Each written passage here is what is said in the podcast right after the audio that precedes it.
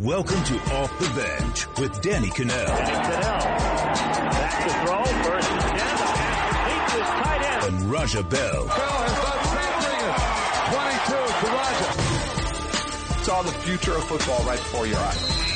Just yell it out, man. He can't guard me. All right, what's going on? Welcome to Kanell and Bell. Hanging out here with Brady Quinn is in for Raja. Raja will be back next week. I promise. A lot of people were like, well, where? I thought he was going to be back on Thursday. No, next week. Next week. a little extra load management. Uh, just a couple more days to rest, relax up. That's what that's what we're calling it. yeah, it's load management. He is getting old. Yeah, exactly. He is getting up there. So uh, we got Brady in for that. So we're going to get to a bunch of NFL stuff. I want to get Brady's thoughts on the rule changes.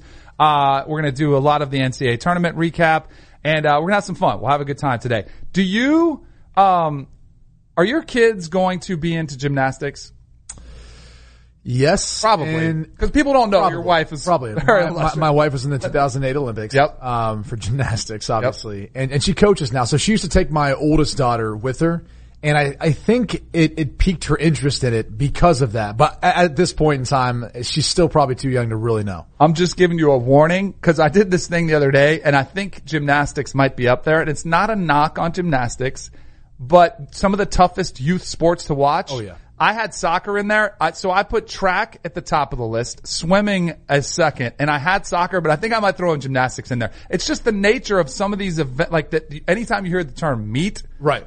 like that means all day affair and you're only actually performing for a very limited window of time. So you're sitting around so much. My daughter has a swim meet. It's like an hour and a half away. So we're going there and I am dreading it because I know I'm going to have to drop her off at 7.30 a.m. Saturday. She will not get done probably till 8 p.m. at night and I will be there like stuck, like reading books, going on the computer, like doing all this stuff. So it's going to be, uh, it's going to be a long weekend for me. I, I'm concerned about it. That's why we're trying to get her into golf. I I feel like even though it's long, you and I have talked about Yeah. this, you know, you get to be with them, but also you don't golf in, in crappy places. Like Right. you're going to golf, it's going to be nice weather outside, or at least decent weather. It's not like you're going to be in a frozen tundra. So Yep. for that reason, we're trying to get her into golf. Yep. We'll see. Do you, when you played, when you got injured, did you downplay your injuries or did you play them up to get a little extra sympathy? No, I was more of downplaying them. I think I was too. We have a guy here on our show in Matthew Coca. Yeah. Uh, who is our producer? We've talked a lot about his injury because he's playing through the pain right now. But I'm starting to feel like he's milking it a little bit for some Are you? sympathy. Yeah. Well, I, I- mean, I- you saw him with the ice pack in the office. There Like, was an ice pack in the how many That's people little- actually bring an ice pack into the office? Like we get, we get you're hurting now, but that's like, you can do that at your lunch break. Look, he's so mad right now. That's our wonderful producer there. You Matt still have the ice pack? Is, is it And, still in know, your bag? It is. It is there. ignoring you guys He's today. refusing to I- talk to us bro now. show. I, I, I was going to bro say not all, not all heroes I'm wear ignoring you capes. guys. Our, he's kind of our Ben Roethlisberger because he's a Hall of Fame producer, but he loves talking about his injuries and loves letting you hear about it. So that's our guy. But he's not selfish and he's, he doesn't have 52 kids around him. He has grown men around. him. All right, let's do some actual sports. Let's get this thing rolling. Florida State was in action last night. Uh, I hated this matchup from uh, the perspective of I don't watch a ton of college basketball throughout the season, but I obviously was cheering for Florida State. But one of the things I try to watch are the trends, where the public money is going and where the sharp money is going. And everybody was throwing money at Florida State saying, man, this team is athletic, they're hot, they're on fire. Um, and that, that, that, the spread was just too tempting. It was a seven and a half point spread and everybody's like, oh, Florida State's easily going to cover that. I didn't love that, and that was one of the reasons I thought Gonzaga would win, would win and cover, and that's exactly what happened. But I, the thing I was bummed about from a Florida State, you know, alum perspective is that Florida State had two of their better players out, and Yeah. then on top of that, they just they shot the ball awful. Like it was the worst time to have one of your worst shooting performances of the year. And then I found myself really not liking Gonzaga. They look like they had some punks, just from a personal standpoint. Maybe that's because I was bothered because Florida State was getting waxed. Well, and didn't Florida State knock them out last year? So Yes. this is a little bit of a revenge to this. I mean, it's not like the, both these teams have a bunch of one and done. So there's probably that element to it. I think they felt like they had something to prove. To be honest with you though, as uh, my, my mother-in-law calls them, Gorgonzola, I, I do think they have something to prove. Like Yep. they're a number one seed. This is a team that has been in the tournament now. They're, they're a, a brand name, if you will, in college basketball, and they haven't been able to do it. I mean, I, I looked at them in my bracket this year and I said, yeah, I'm probably going to pick them to get to the final four. I'm not going to pick them to win it. Yep. They might be the best team in the tournament. In my opinion, next to Duke, maybe UNC falls in that category. I think those three teams are, are probably, they've separated themselves this season coming into the tournament in my mind. And I think uh, Gonzaga, I almost called him Gorgonzola. uh, they, they did nothing else to change that opinion now, but I do think they need to win one. Like this is to the point now where, you know, we get it. You're not that small little school anymore, small little Jesuit school. Now it's time that you step up and you actually win a championship. I kind of feel like they're being overlooked. And I think Carolina is to some extent too, North Carolina, right. because there's been so much attention played to Duke with, you know, Zion there and the Zion hype, which has all been great. And it's been great for college basketball. But, and Duke's the heavy favorite to win the tournament, to win it all. Not heavy, but they are the, the Vegas yeah. favorite to win the tournament. And I kind of feel like we're sleeping on North Carolina, Gonzaga, some of these other ones. Virginia, I'm still a little bit skeptical of. Um, so that was the, that was the game that was ugly, but I wanted to leave with that because it was Florida State and I gave out Gonzaga minus seven and a half. So hopefully you won some money on that. But the game of the night was clearly Purdue versus Tennessee because I didn't watch the first half because I was thinking, hey, Purdue's going to blow them out. They're, they're going to take them. I really? actually had money. You thought Purdue was going to blow them out? Well, no, I was, uh, so I was watching the Florida State game and the score bug was up there and it was like yeah, a yeah. 10, 15, Yeah. like, so I'm like, oh, that game's done. Like, I don't even have to flip back to that one.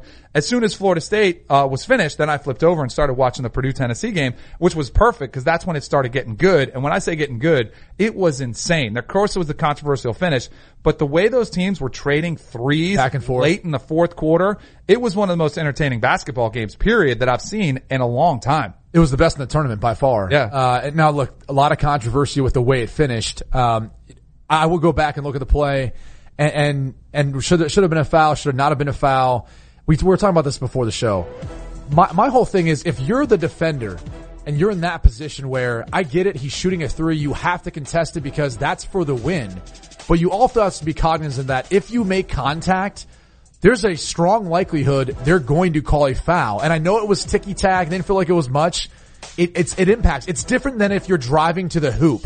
And then obviously the, the finish of the game, a little bit controversial with them trying to inbound the That ball. was just dumb. It wasn't controversial. When, I mean, Well, the, some, some people who are part of this show. yeah, our again, boy Debo's in there fighting for Rick Barnes, apparently. Well, no, I don't think Debo so much. Matt Coca, once again, our producer, Yeah. who's fighting through an injury. He's the one that he actually liked the play. I, I didn't. I said if I was a player and I was in that position, I would rather have 1.7 seconds.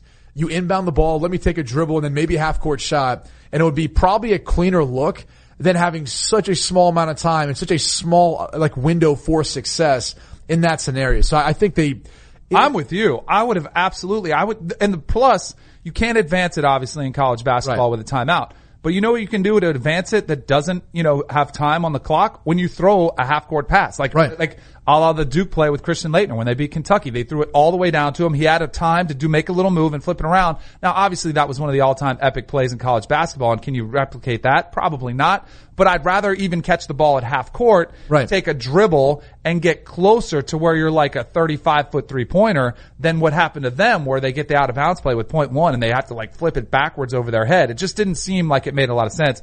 And Rick Barnes was getting crushed for it. And I thought Well, deservedly so. Right. And, and I also think there's the chance that when you see a ticky tack foul on the other end, maybe there's a chance too that with Yeah. that 1.7, you can draw a little extra contact. Cause when you're a player in that scenario, you have a little bit more time. So, so you can try to work yourself into the defender, then, then take the shot, and maybe they call a foul, maybe not.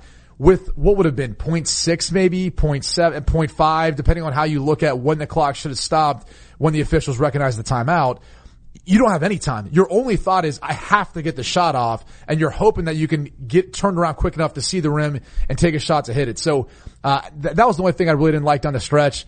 It was an unbelievable finish to regulation. Unfortunately, though, overtime just kind of got away from Tennessee. It was insane. I thought, I thought it was a bad call, the foul call, but I understand why he called it. Like in a bang bang type situation, he went up there. It looked like there could have been even a little bit of contact on the hand, but it looked like the body, the way he like had to move, it looked like he bumped him a little bit. I totally understand a Tennessee, a Tennessee fan that's ticked off today. That's like, hey, we got robbed. I totally understand it, but it comes down to one of those ones, and basketball is probably the hardest sport to say this. Like, if you're the better team, which Tennessee was, you Right. don't let it come down to that. Now they had the lead, obviously, you know, but you close them out earlier. But it's, I totally get the Tennessee, you know, being ticked off about it. I have a new favorite player in the tournament though. And it's not, Carson Edwards is awesome to watch for Right. Purdue, but my man Ryan Cline Yeah. was on fire from three. I mean, some of the shots he was hitting, like deep. these step backs and like just catching it, not even really seeing it, fading away and hitting these threes from all over the place. It was incredible. And for him to do it on that stage was just like, I thought that was a monster moment for him. I I'd be curious to see if they can keep that going though. Right. You, you, you and I know how this goes, especially anyone who's played basketball. You live by the shot, Yep. die by the shot, especially in this tournament. If you're going to rely on hot shooting or streaky shooting to get you through to win a championship, I, I just don't think that works. I think you see that the, the taller, more athletic teams, those that are able to figure out ways of getting to the free throw line, getting rebounds, playing good defense, Yep. those tend to be the teams that can survive through a bad shooting night. Totally. I think what you hit on right there, better defense too. I think defense always, you know, if you're off shooting the ball, defense translates because you can get the ball back. And that clear, Florida State, one of the reasons people love them so much was they, cause they dominated Ja Morant and Murray State. They Right. were on fire in that game. They followed it up, of course, going three from 20, uh, from the three point line last night. So not exactly the way to follow it up. I always feel really awful for teams that lose the way Tennessee does, the Saints in the NFC championship game. Like when you get robbed like that, or you have a heartbreaking, you know, chance where you miss a last shot. I, do you have a, a loss of yours that like is still hard to get over? Oh, this is this perfectly ties into something that just changed uh, in, in the NFL. So we just changed the replay rule, Yep. right? So now we're going to be able to look at uh, via a challenge if it's outside of the last two minutes in each half. Uh, we'll be able to look at offensive and defensive pass interference, and then in the final two minutes, we're going to have a replay assistant now be able to look at and, and see whether or not there is defensive pass interference or offensive pass interference on any of the five eligible uh, players in the field. 2009, we're in Detroit. Best game of my career. I think I threw like three touchdown passes in one quarter. Should have had a fifth. We had a running back drop a wheel route, literally right in the bread basket, drop through, settle for a field goal on that drive. But uh, it ends up being kind of a shootout uh, in this game. So final seconds of the game, as you would expect, Detroit throws up a hail mary to Calvin Johnson. He gets called for, for pass interference, which, look, it was definitely pass interference, but you could always make that case on a Hail Mary on someone. There's a lot of grabbing and tugging, pushing and shoving going both ways. Well, now this becomes a reviewable play, right?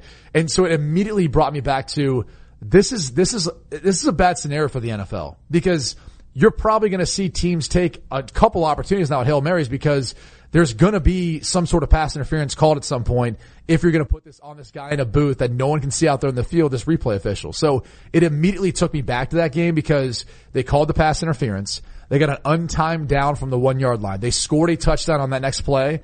And then instead of kicking the PAT, which this is back before they moved it back, Yep. they're playing at home. They go for two. They get the two point conversion. Game over. We lose. Right. We're up by a touchdown. We're up by seven points. So it was one of those scarring things ever. But because of the new change, now allowing replay to be reviewed for defensive pass interference, offensive pass interference, it brought me right back to that moment. I was thinking other quarterbacks are going to have to go through this at some point. Right? Oh, totally. They're absolutely going to have to go for it. And that, the, the thing I was talking about, like Tennessee losing, I feel like the losses stick with you way more than the victories. Like I, I had a high school state basketball championship my sophomore year. We lost by one point. I didn't even take the last shot. It was a buddy of mine, but he got fouled on the way up. They didn't call it, but he still missed kind of an easy shot. And like, it's still one, like I get together with my buddies from high school 20 years later and we're like, oh, I can't believe we lost that game. It's just the way it works. All that being said, with the replay review, would you, are you okay with it? Like, are you a, like, if you're in there voting, if you're on the competition committee, would you have voted yes, let's do this, or no, let's keep it the same? I would have tweaked one thing. I would have allowed the coaches to be able to challenge at any point in time in the game. I don't understand why they're then restricting their ability to do it in the final two minutes only because, um, if we're trying to, because, because if we want to put it on the officials to get it right, because that was what supposedly was the issue with last year in the NFC championship game, because they missed not only the pass interference, but also a personal foul. Right. Why are we then leaving it on another official to then get it right? And I think how he's going to handle it, being able to in a hurry up scenario at the end of the game, because right in the final two minutes, there's going to be a team coming back from it. How do you handle then trying to view all five eligible receivers and seeing whether or not there was defensive pass interference or offensive pass interference in that time frame where they're rushing up to the ball to, to get another play? Um, it's either they're gonna have to slow down the pace of play, they'll have to buzz down, throw a flag, however, however they're gonna, you know, go through the operations of it, um, or they're not gonna be able to catch everything. Right. And so that's why I feel like if you gave coaches the ability to challenge in the final two minutes, they're throwing the red flag, they're stopping the play, and now they have a chance to go review it, and especially if they have timeouts to that. So that's the only part of it I really didn't understand. I don't, and I don't know why they just didn't allow the coaches it to extend into those final two minutes too. I don't like it. I probably would have voted against it, and here's why. Like that call was an egregiously bad missed call. Like they should have thrown the flag. They obviously didn't. Um, I don't think those happen that much. You know, like they, and that was one where it did cost them a lot.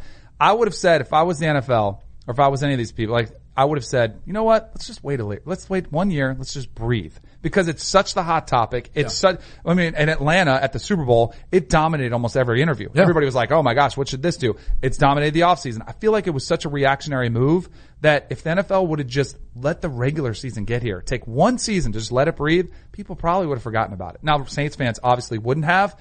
Um, and then you wouldn't have had to make this drastic of a change. You know what I think would have worked too?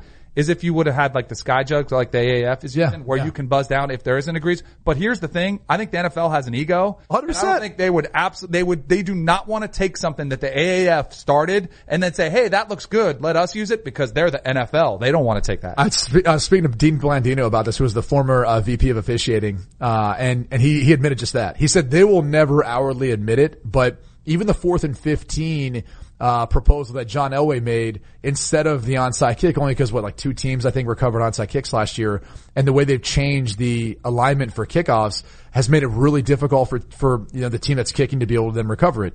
So he, he goes up with his fourth and 15 proposal and it's very similar to what the AAF did with the fourth and 12, uh, for the same scenario.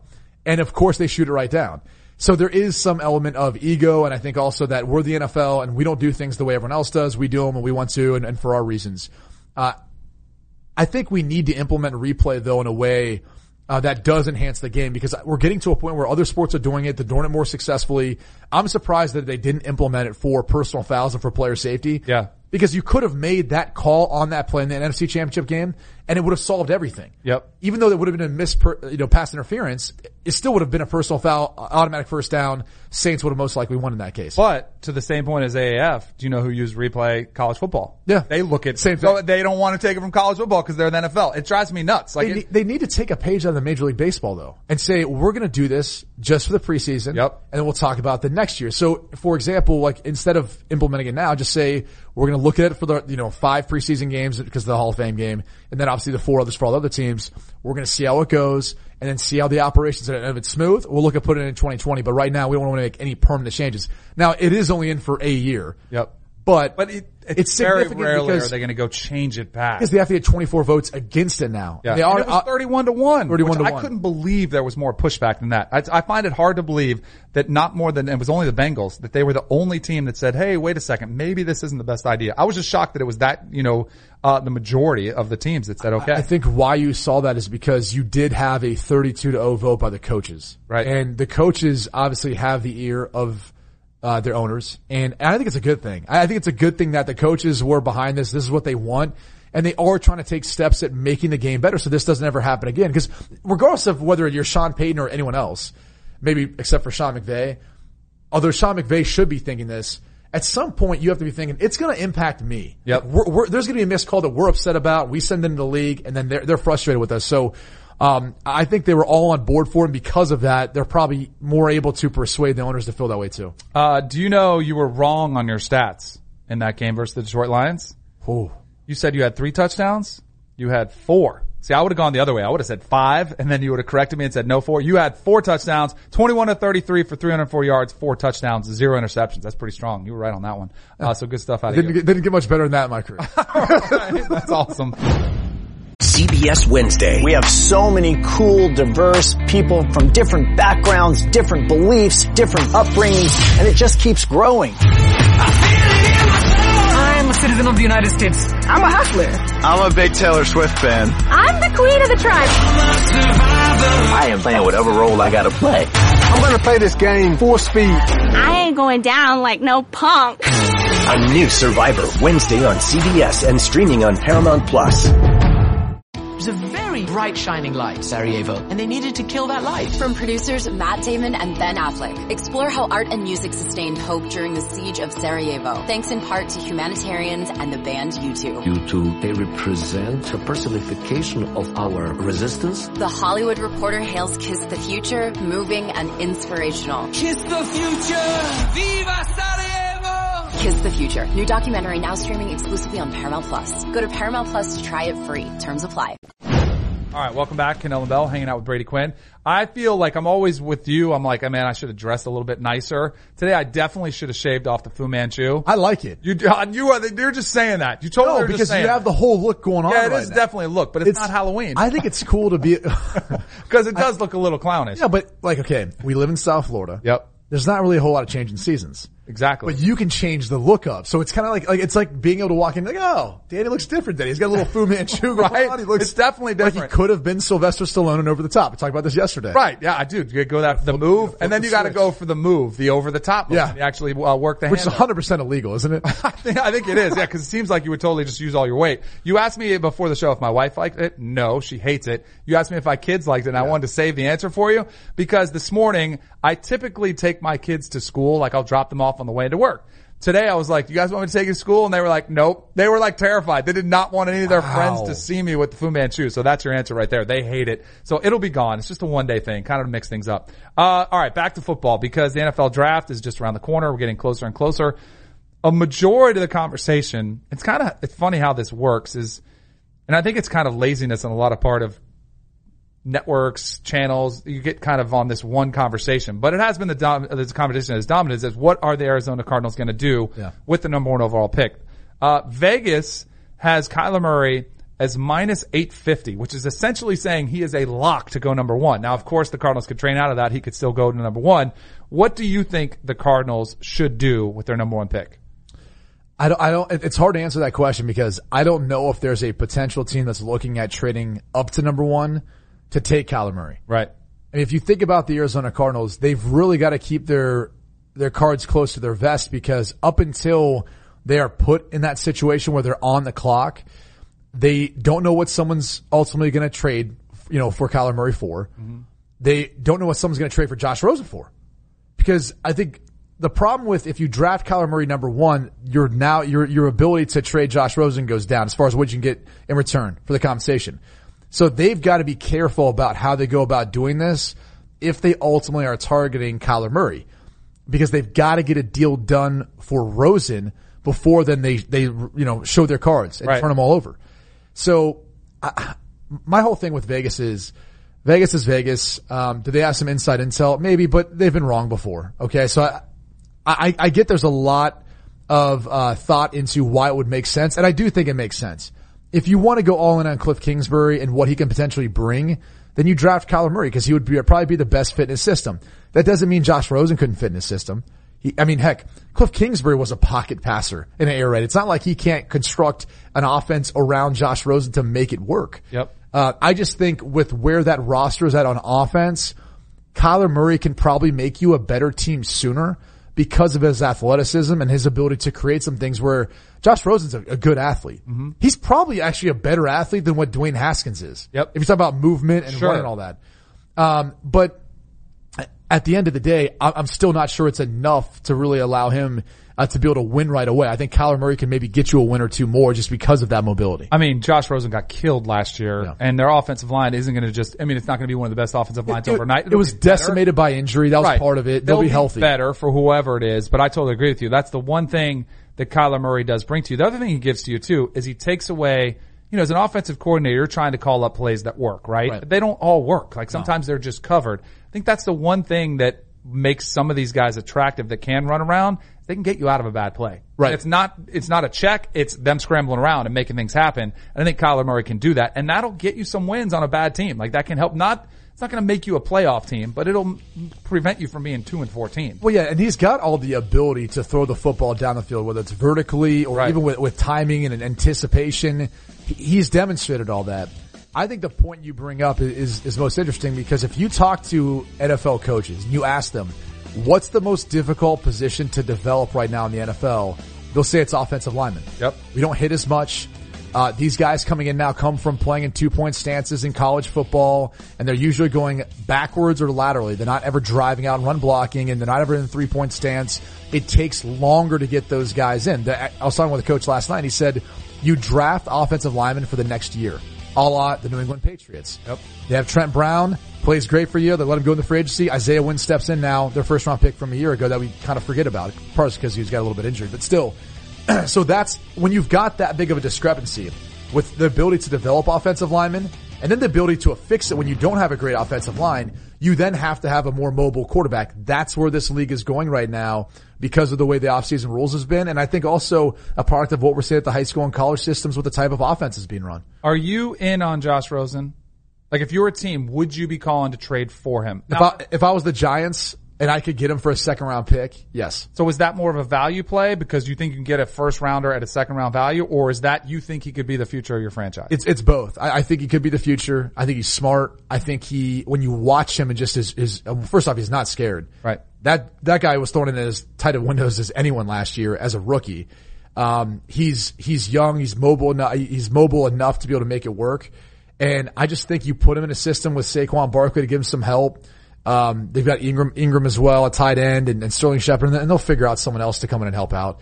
I, I think he would be able to distribute the football well enough, and and I I do think he could potentially, you know, be a guy that's the future franchise quarterback. Like I'm not giving up on him just based on how last year looked in Arizona. I, the thing that makes me nervous about him has nothing to do with his football talent. It's all the intangibles, leadership styles. Like you said, he's smart. I think he's a smart Alec. We'll go with that. I think he has, I think he's a little bit of a punk still, and I don't know if he grows out of that, but I think it's also, I think it's pretty telling that the Arizona Cardinals are even considering this because they've had him for a year. Right. And not Cliff, but you know, the people there, Condell, the general manager, like they've seen him, they know what he's like every day, they know what his teammates feel about him, and if they're willing to move on from a first round pick for Kyler Murray, who's great, who's good, but I don't, he's not like, I don't think he's generational. I don't think it's like you're going for Andrew Luck or when the Broncos moved on from Tim Tebow because it was Peyton Manning. Like that made it a no-brainer decision. Right. I don't think it's one of those no-brainers. I think it tells me something about Josh Rosen. And it's not, like I agree with, take last year and throw it out the window. I think he was the best, most natural thrower of the football of that class last year. But there was just something about him that I don't like and it scares me. I don't know though that this pick is going to be Steve Keim's again. Part of me feels like it's Michael Bidwill's and you know, if you're making a decision with Cliff and you're making a decision to draft the number one overall pick, the owner's probably getting involved. And, and that's where I, I think it's a little bit different in this case, not devaluing Josh Rosen, but saying they're going in a different direction that maybe includes who they have a quarterback. For sure. Uh, Baker Mayfield has been, um, was a guy who had an incredible rookie year last year. It Was awesome. Was off the charts. Now he's got more weapons to work with. Yeah. I loved it when they traded for Odell Beckham. I was sitting there saying, oh, Browns in the Super Bowl. What I don't like, a lot of people love it. And that always makes me nervous. Like when everybody's in on this bandwagon and they are the trendy pick right now, people are saying they're going to turn it around. There's all, there's not always, but a lot of times you'll see a sophomore slump. You'll see guys who are incredible. Uh, Dak Prescott was, you know, perfect example. Rookie year, lights it up. Him and, uh, Zeke go off and then he kind of comes back to reality. I don't think that's the case with Baker Mayfield. I think he's a great thrower of the football. I think he's got the intangibles. I think his teammates love him. I don't I don't I don't think he plays a style where teams figure him out because he's not a scrambler. I think he can play from with the pocket. So I think his trend continues up. I think it can. It, it should because of the talent he has on this roster now. It should. I mean, you put any quarterback on this team, they should be able to put up some numbers. Um, and there's there's a few things working in, in you know besides the talent that he has on the roster. There's a few things working in his direction. Uh, Todd Monken, who's their OC, forget about retaining Freddie Kitchens. Todd Monken's one of the better offensive minds. You you saw that historic streak that the Tampa Bay Bucks were on with Ryan Fitzpatrick to start off with uh, last season. Todd Monken's calling the plays. So they're not going to be scared. This team's going to be attacking teams vertically down the field. Um, there's going to be continuity in the offense, so it's not like Baker's going to have to worry too much about the terminology, and you know how difficult that is. Yeah. My concern is this. The offensive line, for the reasons we just talked about, and he is good enough to move in the pocket to throw and athletic enough to do all that, but he needs some help on the offensive line. They, ha- they have to be able to continue to build there so he has the protection. And it's not like the Pittsburgh Steelers and the Baltimore Ravens and the Cincinnati Bengals are going to lay down and give them that division. Um, I I think the hardest step to take in the NFL is being able to be that seven, eight, and one team and then be able to win 10 games. You can go 10 and six and win the division. I've said that before. That's what it took for Baltimore to win it this year. I think it's, it's, it's tough to do. Like we were 10 and six my rookie year. We brought in Shaun Rogers on the D line, Corey Williams. Um, all of a sudden we, we had all these pieces, you know, Donté Stallworth to go next to, uh, Braylon Edwards and Kel Winslow and everyone else. We had all these pieces. And then it just, we had injuries. We had a lot of other stuff go on that didn't allow us to be able to replicate that. That's the tough part of the NFL. It's built for parity. And, and so we'll see how they handle that. And we'll see how they handle some adversity. Cause you and I both know this. Yep. They're gonna hit some adversity. What happens if they start off two and four? Is Odell Beckham and Jarvis Landry going to be able to be, you know, get along? Is it going to be copacetic or are they going to all, are they going to all of a sudden, you know, show their true colors? These are guys who came from Miami and came from New York. Like, when life isn't good in Miami and New York, you have other avenues. When it's not as good in Cleveland, like, it's, it's not very good. Right. and last year, this was a darling. Everybody loved them. Cleveland Browns fan loved them because they shocked the world. They had this big turnaround, almost made the playoffs. This year, the expectation is you will make the playoffs. And so what if they're falling short of that? How does that work? I totally agree with you on that one. All right. All right, welcome back to Kanell and Bell. Uh, earlier, started off the show, we talked about uh, Florida State getting waxed by Gonzaga. We talked about the Purdue Tennessee game, which was probably one of the most entertaining games of the tournament. The other game that was thoroughly entertaining was Duke versus UCF this past Sunday, which was incredible finish. UCF was this close, two shots, rimmed in and out. Should have won. Should have won, and they had that opportunity to win too. A couple, you know, controversial calls with the officials. Um, that's the other thing too. With when we were talking about replay earlier in the show, even with replay, we still get stuff that people don't see the same page. You know, like in Duke's play Yeah. when they had the ball hit the basket and it was did it hit the rim or did it not?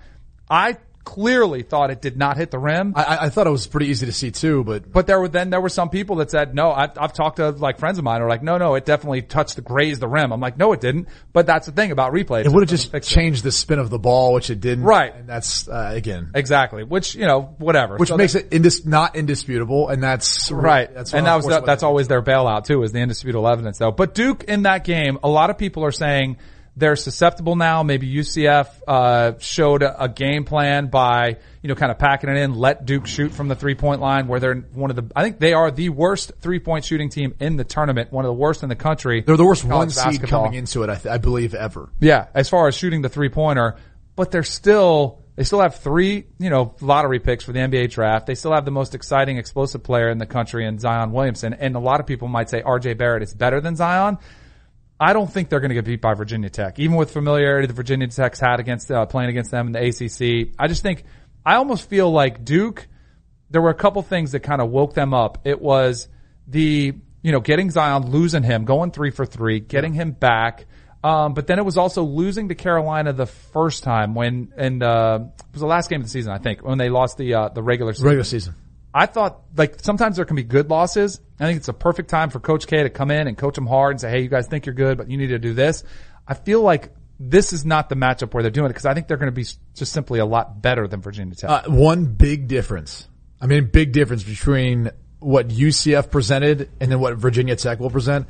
There's no, there's no Taco Fall. right. I mean, look, Yeah. there's no seven foot six dude who's going to guard the rim. He was fun to watch, man. He I hadn't it watched was- a lot. It was freakish. Like He was a difference maker. I mean, it, it- to your point, it really forced Duke to play from the perimeter. And so, unless Virginia Tech packs it in, which they can choose to do, I, I still think Zion, RJ Barrett, Cam Reddish, I still think those guys would be attacking the rim in that scenario.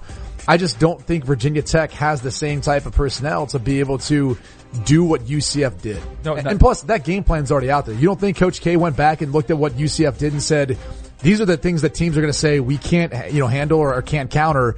We've got to continue to come up with a game plan for it. So I I think they're going to be able to adjust as well. Oh, it was crazy. Taco Fall, like seeing him how how much he affected shots, even if he wasn't there, it's just you could tell that Duke players when they were driving or anywhere near the lane, like they were alternating their arc because they were like, "Yeah," I and they they do a lot of times, but even when he doesn't, it's like his presence would get in their head a little bit. That bothered me though, because the whole time, like anytime, and I don't know how this was. I mean, I remember when you're young, and you know how you usually have a couple of those guys who like just grow up before everyone else.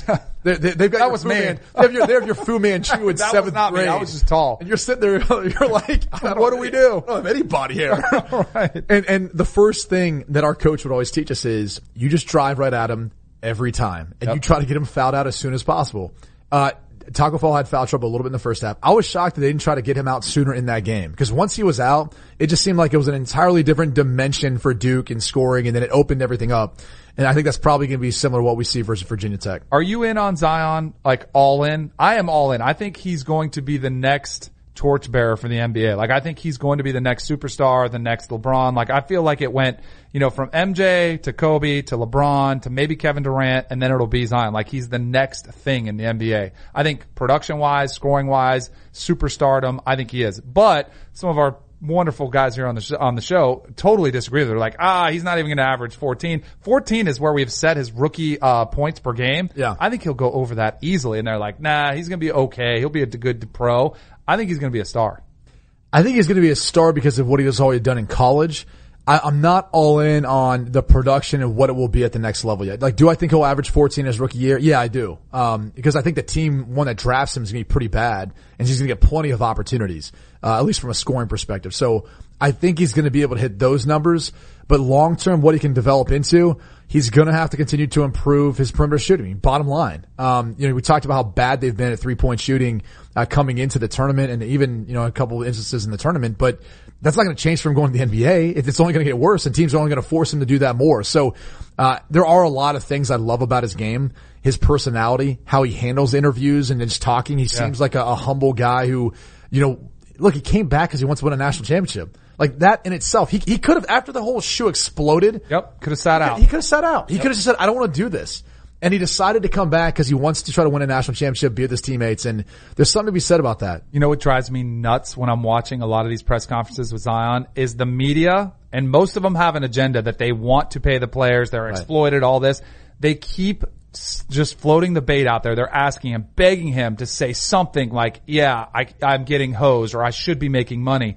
Every single time he's gone back to, I just want to play ball with my teammates. I came to Duke to win a championship. I'll get paid when I want. Like he, he has not taken any shot at the system and I commend him for that. I don't know if we talked about this or not, but one of the things that I thought was interesting with the NBA talked about getting rid of the one and done. Yep. Um, if you look at the NFL draft now, it's a legitimate must see TV. It's on broadcast networks now. And one of the reasons is these players coming from college, they become household names. They're part of big brands that they're attached to with these huge fan bases. And then they end up watching their journey going to the NFL. If you would have had Zion Williamson, excuse me, Zion Williams coming out of uh, high school, he wouldn't have had the same following. Now, granted, there's a, a social media platform out there that everyone's going to see him on the highlights and the dunks and all that. But now he's got the brand of Duke behind him. And I think that sells better for the NBA and, and the draft when it comes out to it. Like, I don't think, I think getting rid of the one and done, it's more for the players than it is for the actual NBA, which is why I'm surprised that Silver would even think about doing that because now I, I want to see where Zion goes. Yeah. Like, I can't wait to see which team's going to have the chance to take him. I want to see where RJ Barrett goes. I want to see where Ja Morant goes. Like, I want to see where all these guys go if if they just left from high school, we would have never had the opportunity to really get to see them, especially in March Madness, especially in this moment. There's no question that Zion, had he been able to be a one and done, he would have been a millionaire, right? He would have gotten a shoe deal. He would have been drafted. Probably not uh, as big really of a shoe deal though. Well, that's the thing. I think he's probably increased his potential earnings by 10 times just from playing at Duke. Can we be honest too? The shoe blowing up probably actually was good for him. Oh, for sure. it's sure. leverage now. Yeah, Nike can't let him go now, so they're going to back up the truck. Adidas like, is going to be pitching that to him the whole time. Getting like twenty or thirty million, I bet he gets hundred million from Nike now. Because we'll have to see how that goes. Um, let's move over to the NFL because the NFL has seen potentially a shift in power going more to the players potentially. And I think it's interesting because I've always believed, you tell me if you think you agree with this. I think NFL players are jealous of NBA players and Major League Baseball players. Guaranteed contracts, more money. When you look at the NBA, they're more, they're bigger stars. They have more name recognition, more cachet. And so I feel like players have always wanted to try to have that type of influence. And I think Antonio Brown did change the game somewhat, but where I could, because he did, was able to force his way out of a situation where he wasn't happy. But I think what ha- needs to happen is players need to be really, really careful because he's a top three wide receiver in the league and it just so happened to work out where he was sent somewhere nice that he, you know, he wanted to go to the Raiders. Cause I feel like he was this close to going to Buffalo and then he would have been sitting in the same contract in another team that he wouldn't have, you know, didn't want to be on and it could have gone south really quickly. So I think there is a shift in mindset of players being more open to, hey, I'm going to hold out. I'm going to sit out a season, but I think they need to be really careful doing it. I think they need to be smarter about how they how they construct their contracts. Yes. You know, for some of these agents, you know, they pitch you on the total value of the contract. Yep. That is not the commitment that these teams are making these players. Just look at what's guaranteed at signing. What's guaranteed at signing, and then they'll have some injury guarantees as well that extend, that, that create your total guarantees. That's the commitment that the team actually has. So you're right. In order for them to want to be like the NBA players or Major League Baseball players, it's going to take a while. I mean, let, us be honest. The salary cap has to go up. Everything has to go up. Uh, it's going to be a while before they can get there. They're going to have to sign shorter deals that are going to be fully guaranteed, like what Kirk Cousins did. Even though he got the I didn't. I'm glad you brought it up because I didn't. My my affinity for Kirk Cousins is often mocked on this show. He did it perfectly. He did because he made a lot of money with the franchise tags back to back, and then What, he 50 broke million? the bank. Yeah, and then he broke the bank with the eighty-four million dollar deal. And guess what? It's only a three-year deal. Right. So, and he's and you, know, you can say whatever you want about how it was Dude, if he plays- if he- well, first If off- he continues to, he's a top ten passer every single year of his career. If he just continues the pace, maybe it's not the Vikings. There will be another Someone else will. that'll pay him. And in the end, he's going to get just as much as he would have one of these phony deals that would have said 120 or whatever it is. The guaranteed amount probably would have been less than the 84. It probably would have been After 75. You know? After this next season, if he puts up the same stats, which he was like what, 30 touchdowns, 10 interceptions, Yes. 4,000 yards. Yeah. Someone's going to want that. Uh, they're going to start negotiating again for an extension. And if not, you know, they can let him go play out his final year. He's still making bank and they can franchise tag him if they want to go that route with him. He'll Right. gladly accept that. Right. Or he can go into free agency. And uh, and by the way, that 84 million fully guaranteed. Fully like guaranteed. that's and so that's the that's the misperception about NFL contracts is there's nothing there's no pro nothing prohibits you from doing Right. it. You have to have the leverage to do it and a team that'll do it. I actually think it's the now again maybe you leave some longer term money on the on the table, but you're probably going to be set for life uh, financially.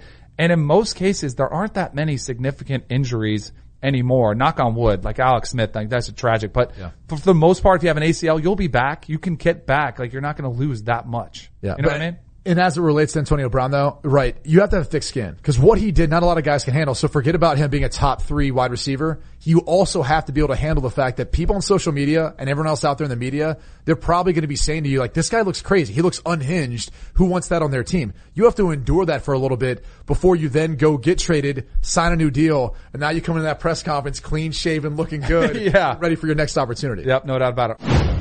All right, welcome back to Kanell and Bell. Finishing up on a Friday. Uh, New England Patriots, they've had to deal with a lot recently. So they, they're used to losing a lot of coaches, right? I mean, they, Brian Flores leaves, you know, they, they're always coaches from the, you know, the Patriots are always going to leave. Uh, Gronk retires. I think, I don't think that caught him that by surprise though. I mean, last year he was speculated that he might retire. But this latest news, I think is a little bit concerning. Uh, Greg Schiano, who was hired to be their defensive coordinator, just out of nowhere, it was kind of a bombshell for the NFL, stepped down and he cited a need to spend more time on my faith and family. Um, he actually had never been, the hire had never been officially announced by the club, which is just the Patriot way. They don't do it. Um, it's, it's a surprise, but I guess when you think that Belichick is probably the defensive coordinator anyway, it doesn't have that much of an impact. But I do feel like the Patriots are probably this is probably one of the hardest, harshest off seasons they've had as far as dealing with things that actually matter. Not rifts between a trainer and Brady, but like meaningful personnel moves that are gone now. Yeah, I mean, I look at it this way. So for Greg Schiano, I, I think the hard thing is, is, you know, what opportunities the rest, cause he's still relatively young. You know, what opportunities is he going to have for the rest of his career in regards to coaching? I mean, this is a guy who had a ton of success with Rutgers, put them on the map, um, didn't so much with the Tampa Bay Bucks and then kind of fell out of favor. And then there was the whole, you know, did he get the Tennessee, you know, head coaching job before that got tanked? Um, and, and so this was an opportunity where you thought, okay, he's going to go to the NFL. Maybe at some point then he'll be cycled back around. He'll have a chance, but, um, to not, whatever's going on in his life, that's obviously most important to him. But you just wonder long term for his career what this is going to end up meaning. Uh, and you also wonder if there's something else out there. And you, and you hate to speculate, but you know, the whole Zach Smith saga at Ohio State, that all of a sudden is going to be coming, you know, more public or back into the public's eye because he's starting bringing out a podcast. You wonder if that's a part of it. But for the Patriots, you know, because it, it, it's not necessarily Bill Belichick calls the defense, but he definitely knows what he wants.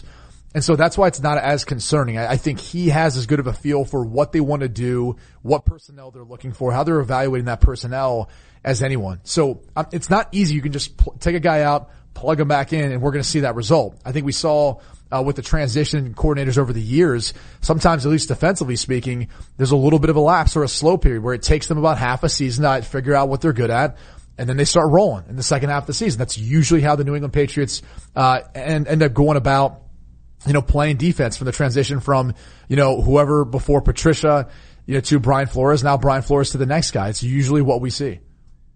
I don't think it'll be that much of a loss for them. I think it's probably, I think Gronk hurting is a huge loss production wise from what he means to that team. Even if he wasn't that healthy, just the threat of him game planning defensive schemes, you know, like the way they do that. I think this one probably pretty minimal. They haven't done that much. They don't even have their rookies in, you know, in place Right. yet. I mean, they're probably just starting mini camp. So they're not, they're not, I don't think it's going to be that big of a deal, but I do think it's going to be interesting. The last thing that I, that I do believe though, the culmination of Brady being 42, Gronk being retired, if he stays retired, you know, losing a guy like Trey Flowers, not, you know, and having your, you settled in on who your defensive coordinator is, um, you know, those are issues that they've dealt with in the past, but hasn't impacted them quite as much. The difference to me is this now, look, the Jets have their franchise quarterback, Sam Darnold. Yes, a new coach, but I think they're going to be a little bit better. Yeah. The Bills, I think they're going to be a little bit better. They have their franchise quarterback in Josh Allen. They're trying to improve that roster. You know, the Dolphins are in a state of flux. They probably have the worst roster right now in the NFL. Um, and so they're in a transition, but that's the other thing is like maybe the Bills and Jets will be a little bit more competitive, but either way, uh, I think, I think if we're looking at the NFL as a whole, the AFC East, the Patriots still have it easier than anyone else in winning that division again this year. Uh, when you were a kid, did you ever break dance? No. I was Never. not a good enough dancer to be. Really? You never tried alone in your room to kind of work a move or two? I don't know about alone in my room. I'm sure at some point I looked and was like, what was that? I remember I had to bring something to the eighth grade dance, so I did Yeah. a little robot when you go, mm, mm, mm. Is that considered breakdancing? Yeah, that's That was actually pretty good, That's the origination. That was And- actually pretty and good. Our producer, who's dealing with uh, injuries right now, didn't even get it on tape with the shot right there because it was actually really good. It kind of pop and lock right there. Janita knows what I'm talking about. Um, but they're actually breakdancing is actually could potentially be an Olympic sport in 2024. I mean, where what are we doing What, here? what are the Olympics anymore? I I don't know because they, you're getting away from sports that actually are. And like, you know, it was one thing when you try to get, you know, skateboarding and snowboarding and some of the winter games in there, which I get. Those are becoming more mainstream. But breakdancing, like this is what we're doing right now. I. I, I would think, and I don't even know how long the Olympics have been around, right? Long time though. I would imagine that past Olympians, like you go back a hundred, Right. they would be shocked to see, they'd be like, what is this? Right. Why, why are they having a party? Why are they giving Because being an Olympian, your wife knows really well, Yeah. is something that's probably the most, uh, it's like the one of the coolest accomplishments. Oh, without a There's doubt. like a prestige about it. And if they open it up to this, it does make it look a little bit corny. During the Winter Olympics every year, I get frustrated because I'm like, man, I should try to do a Winter Olympic sport. I've Yeah. tried- I said at one time that I thought I could be an Olympic curler. And I actually, there was a guy listening the radio show I was on that was an Olympic curl and he got really offended. He was like, oh, you guys are just downplaying this. It's harder than you think, right? Yeah, he was like, "Oh, it's harder than you think." Jared Allen, from the former NFL star, is actually training to try to be an Olympian in curling, and Yeah. I have never been a bigger fan of Jared Allen than I am now because I want to find, I want to, I'm gonna. The dude wrote an article like to the curling association complaining that it was diminishing their accomplishments in the sport. I want to, I so badly want Jared Allen to go to the Olympics as a curler. So I was, can I was, respond to that. I was following this. They got close. I don't think they quite like qualified. They I think didn't there was, make it? There, there's other groups who are like much better. I think they do. I think they do. But he, uh, that's the one sport and then bobsled. That's the other one where they kind of like. Right. I had a buddy of mine that actually really seriously was trying to recruit me to go do it with him. And he's like a trainer. He's Hey. the guy that was training with me. And he was like, you know, he was like, we could do this. We could do this. Now we got, now we got breakdancing. Let's go. we could do either one. It's gonna take You already years. saw my pop and lock. Boom. That's All right. pretty Have a good weekend. That's pretty good.